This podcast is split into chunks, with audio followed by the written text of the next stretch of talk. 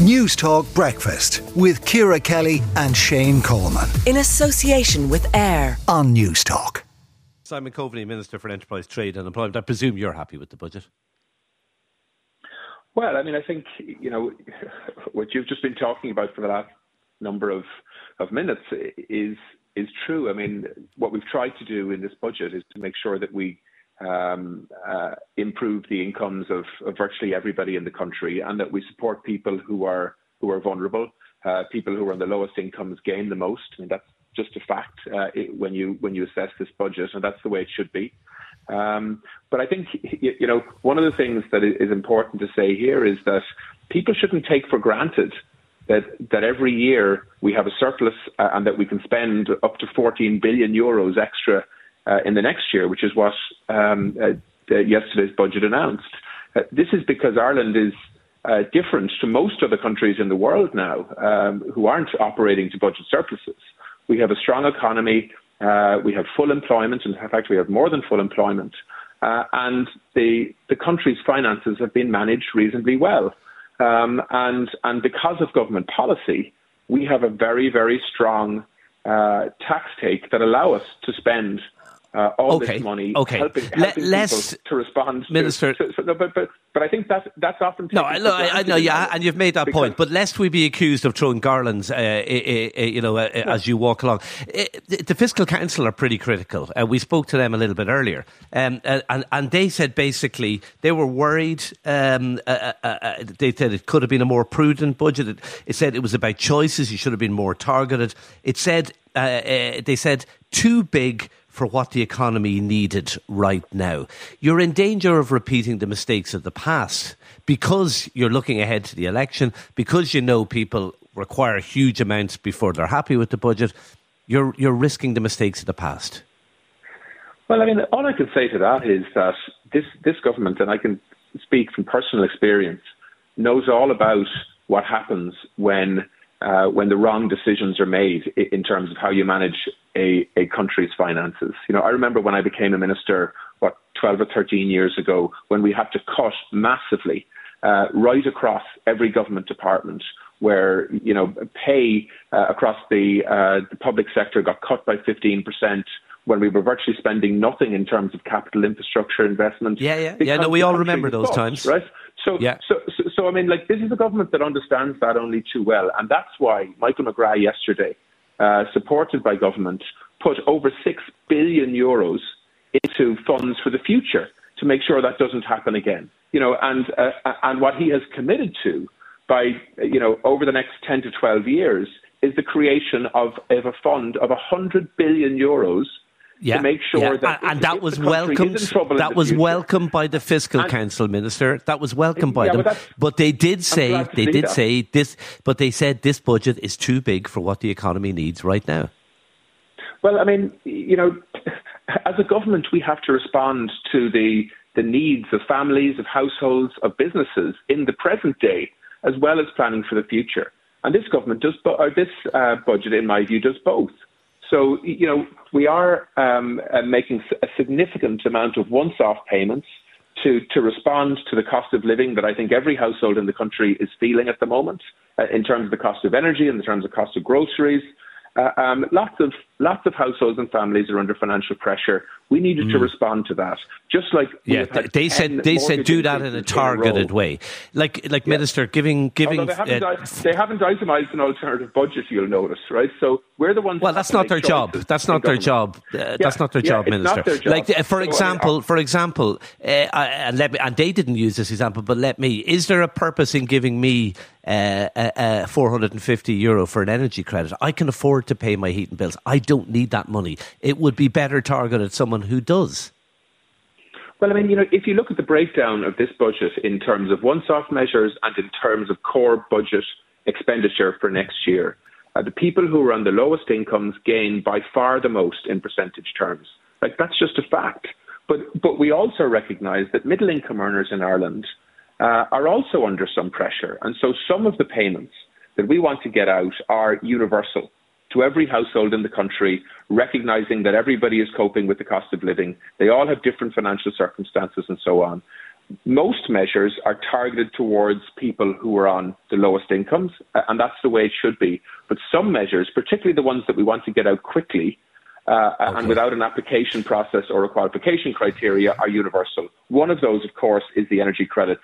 And I think if you ask households across the country whether last year's decision by the government to give them almost 800 euros in energy credits um, uh, helped them through the winter, they would all give you a very positive answer on that. And we're repeating that oh, this okay. year because we can okay. afford to do it. It's a one-off measure. You? It's not committing uh, funding, by the way, beyond next year. This isn't into the base in, in, in terms of the uh, the affordability being a problem in the future. This is a once off measure, recognizing that we do have extraordinary inflationary pressures on households right All right. Now. Okay, Minister, uh, can I ask you just uh, briefly, if you can, just in relation to your own uh, portfolio? I was talking to a number of businesses yesterday.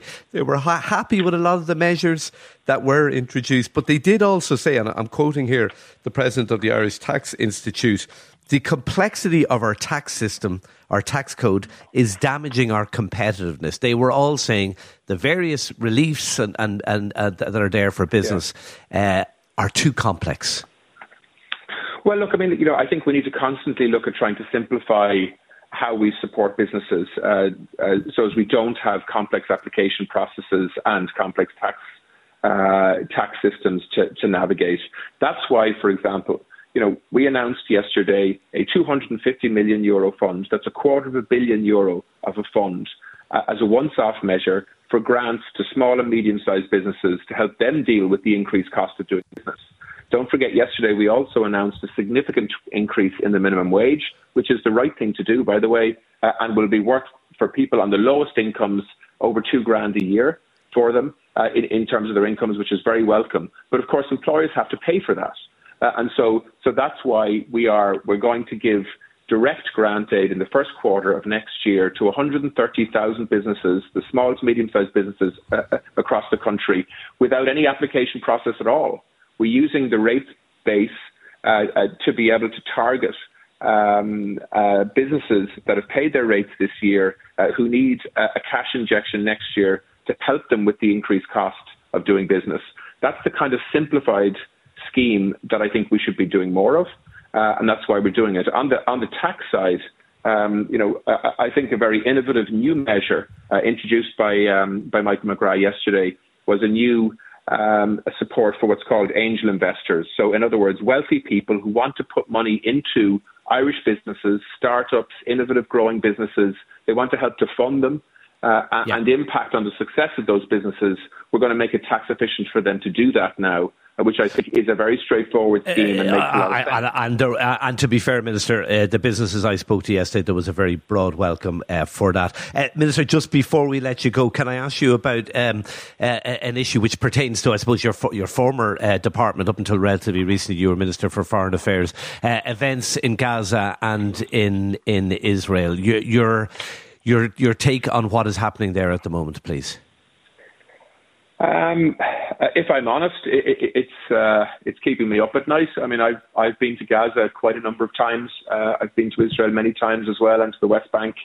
Um, I think I've probably visited there more than any other country um, when I was Minister for Foreign Affairs, um, because Ireland and Irish people care and have a lot of knowledge about the uh, Israeli-Palestinian conflict that has gone on for so long.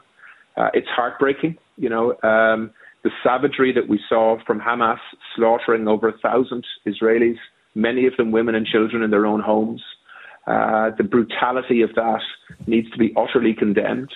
Uh, and of course, the um, the response uh, from Israel uh, in terms of protecting their own citizens uh, and their own country, uh, in terms of what we've seen unfold in Gaza over the last 48 hours, is also just absolute human misery and suffering.